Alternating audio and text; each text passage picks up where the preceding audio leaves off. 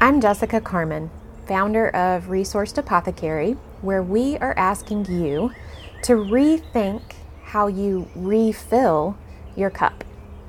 Resourced Apothecary offers sustainable products and practices to help you deepen your connection to yourself, your community, and to Mother Nature.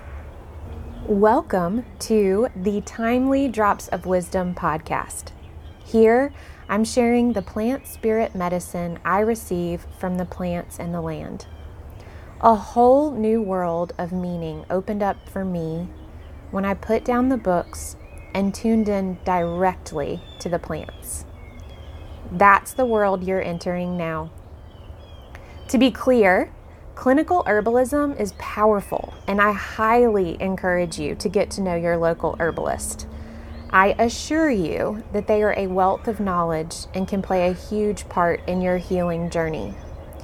In this space, though, I'm sharing wisdom in the form of messages and teachings. This is less about herbal actions and constituents and more about the energy and spirit guiding all that. Last spring, I incorrectly identified Henbit as self heal. Ugh, a year later, I'm still embarrassed about it. I'm also incredibly thankful for the experience of apologizing to the spirit of Henbit. I don't like apologizing or being wrong, but it is always amazing what comes out of true, heartfelt apologies. At the time, I was still new to the idea of communicating with plant spirits. I'm big on journaling and have a lot of divine guidance that comes through. But Henbit was the first plant spirit to open up to me in conversation, and for that I am forever grateful. I've worried that sharing the actual conversation might be too much. I guess pulling that thread, I've worried that opening up about this side of me might be too much. It's crazy to deal with being worried about being too much and not enough all at the same time. And while I'm still not 100% comfortable opening up, I know the benefit I received from having these conversations, and I learned it was possible by reading the accounts of other folks who communicate with the plants. At the end of the day, I want to contribute to the collective reconnection to nature. That reconnection will look different for different folks. And if I can help anyone open up to their intuitive gifts and to feel like you are not crazy and not alone, then this will all be worth it. For those who don't connect with plants in this way, it's all good. I hope that these messages shared in the following conversations can offer some form of medicine for all who hear them. Okay, let's dive in. I tend to start my exchanges by calling in my divine source, my angels, and my spirit guides. And here I also call on the spirit of Henbit. So I start out by saying, I apologize for misidentifying you. I absolutely think you are beautiful and would be honored to work with you if you are open to working with me. And Henbit says, It's okay. I'm happy to be here. I don't get much attention with all my other family members standing in the spotlight. And I reply, Thank you. I have noticed how Purple Dead Nettle and Self Heal get all the attention. I was impressed with Self Heal's actions and couldn't get that name out of my head for quite a while. And when I saw you, your beautiful flowers reminded me of her, and I jumped to conclusions. I apologize for that. You are beautiful, and I had so much fun with you yesterday. While Ophelia and I spent a couple of hours hunting and harvesting and playing outside, it was delightful to be with you. I would love to learn more about you. What do you feel are your favorite traits? There's a pause. Then Henbit says, Well, nobody asks me. I usually am here for the animals.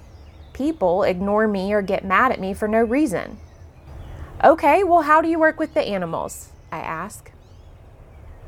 I let them know spring is here. I lure them outside into the sun. I give them nutrients to help their bodies shake off winter stagnation. I offer that original, subtle wake up call to their bodies and minds. After a long winter, I'm offering a smooth transition to the movement and growth of spring. So I say, do you think that people skip you or overlook you because they are impatient and looking for the strongest, hardest hitting medicine instead of observing the way nature progresses more slowly? And by the way, I can already tell here that I'm projecting even as I write out the question. Henbit replies, Could be. I'm not concerned with helping those who don't want or need me. No offense. It's just that kind of thinking is exhausting and upsetting. I'm not about that. I'm here for those who value me. We work together slowly. I'm here to be fun and helpful without being intense. And I say, That is beautiful. I can tell that your medicine will be powerful for me. Could we work together? And she says, Sure. Next, we discussed how I might work with Henbit by using the physical plant medicine. And again, here is where I refer you to your local herbalist or to your own intuition about how you might work with the plant itself. I will mention though that when I asked if she'd like me to bring in any other plants or crystals in my preparation, she replied, Rose quartz would be nice on top of my jar while I'm infusing she and I can offer gentle support together. And let me tell you, that has been a beautiful combination. I wrapped up our conversation by asking if there was anything else Henbit would like me to know. And Henbit said, Thank you for enjoying me. I'm excited to be recognized by humans. I gave up on y'all a while back.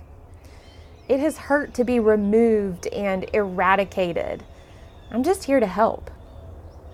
Oof, I feel that. So, in closing, I replied, I see your beauty and honor the value you bring. Thank you so much.